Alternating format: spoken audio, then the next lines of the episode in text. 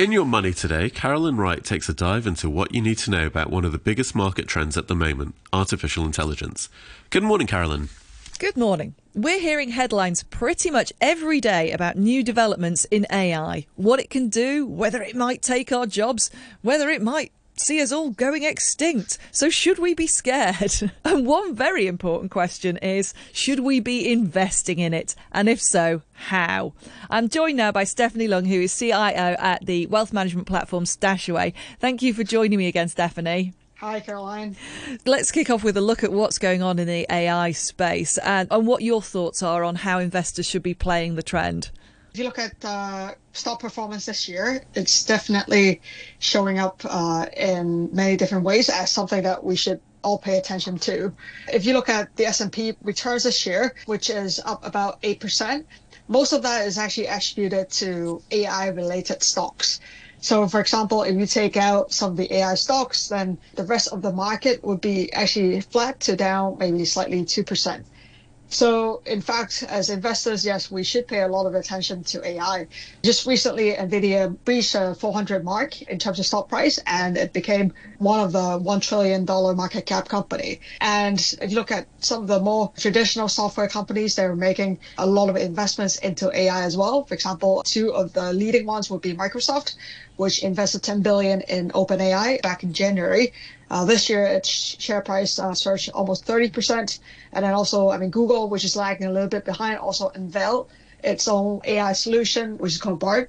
So definitely there's a lot of excitement in this area. And as investors, we need to ask ourselves, of course, is this a trend to stay or is this more of a bubble? So let's get onto that very question because alongside a boom often comes a bust. So is there a possibility that we are developing into a bubble where the AI sector is concerned? So I think if we think about AI as an investment, as with a lot of other investments, we first need to look at the fundamentals, and then we can look at uh, the, the valuations to see if the valuations actually justify the fundamentals from a fundamental perspective, I think what we're seeing in these few months is definitely a transformative steep uh, leap in terms of AI technology. Now, AI, of course, has been around for a long time. And in fact, when I was doing my university studies, I was majoring in AI, and that was about 20 years ago. AI first started since the 1950s. For a long time, there wasn't a lot of significant everyday application in terms of progress for AI because of the limitation from a hardware perspective and also from a algorithm perspective. But in recent years, we've actually seen a boom in AI technology. What we've seen in recent months is a boom in generative AI, meaning that actually using AI technologies, people can actually create not just text, but also images and a, a host of other things. Whereas, I guess if you think about AI kind of two years ago or these few years, it's always been growing as well but more in terms of making inferences, trying to understand different texts. Of course, a lot of these is due to the development of neural nets, which in itself it's a pretty amazing development in AI technology.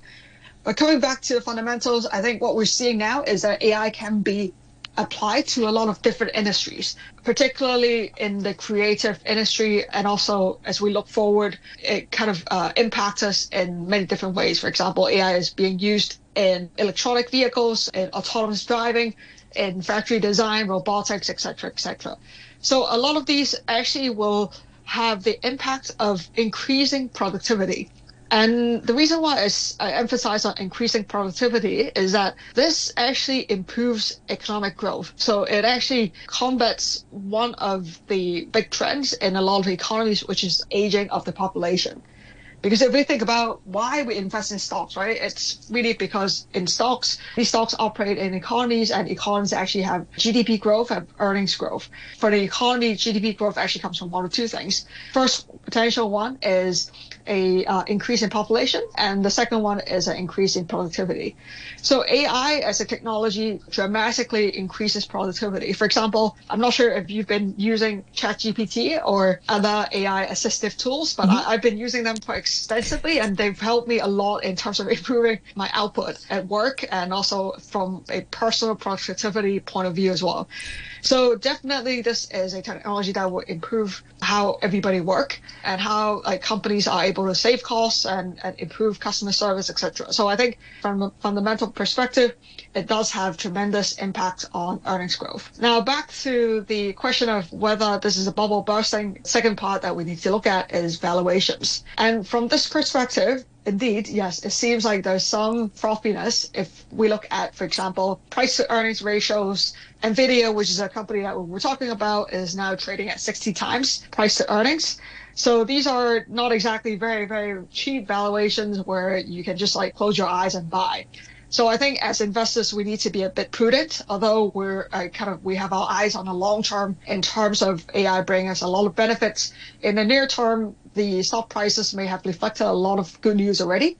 So just to be a bit aware of that. Getting back to something that you mentioned there, I don't think you are by far the only one who has started using tools like ChatGPT to help with your productivity or even just to get answers to, you know, everyday questions. So, can you see tools like that eventually being able to offer investment advice? So I think, of course, today uh, I also tested that out myself just to see if my job is going to get replaced. and today the uh, the answer is not yet because of a few reasons. Number one is the AI model today actually does not understand. If you look at the, the model itself, it does not have the capability of understanding and logic. What the model does is is basically a model of what is the next most probable words or most probable things that it can generate. Now, of course, like the model itself relies on the training data. And if you look at the models today, if I ask them like, a host of questions, a lot of times it runs into the problem of something called hallucination. What hallucination means is that the model actually tries to generate an answer, but that answer is actually not correct.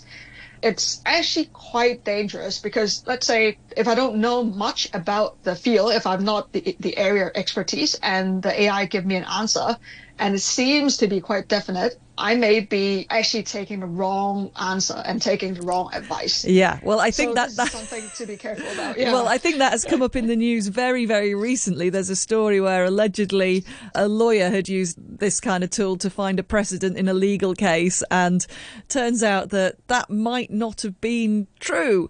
I don't know where that'll end up in terms of what gets proved and what doesn't, and what happens to the people involved. But yeah, you could end up in a lot of trouble. Yeah, exactly, right? As simple as asking GPT to do some simple addition, you may run into problems.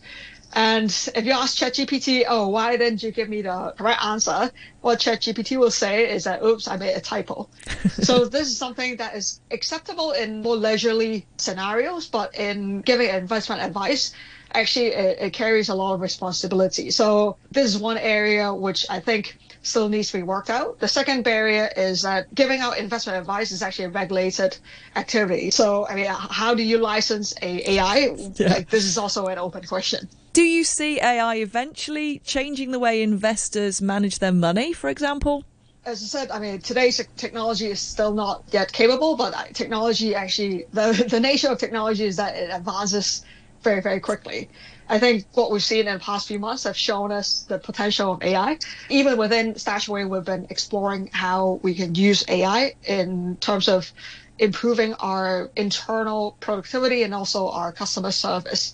If I think about the newer developments in terms of generative AI, I can see that number one, it helps us in terms of customer service, for example, for us to understand better what our customers actually need and, and want uh, when they contact us. AI can actually help to smooth out or to enhance the customer experience from a customer service perspective. The second thing, I guess, is also in terms of internal productivity. For example, AI assisted coding actually helps our engineers a lot in terms of generating code that used to take quite a long time, but it's quite tedious. I mean, we've been encouraging like the whole company to, to play around with AI to see what we can do with AI, and we're very excited about this. The pitfall, of course, is that there are still quite a few issues like hallucination is something we've talked about. Second issue is privacy. How do we ensure that we are, when we interact with AI, our customer data is actually ring fenced, our kind of internal privacy policies are being observed. So these are things that a lot of companies will have to work out really, really great to get your insights uh, around what's happening in the AI space. That's uh, Stephanie Leung, who is CIO at Stashaway. Thank you, and uh, chat later.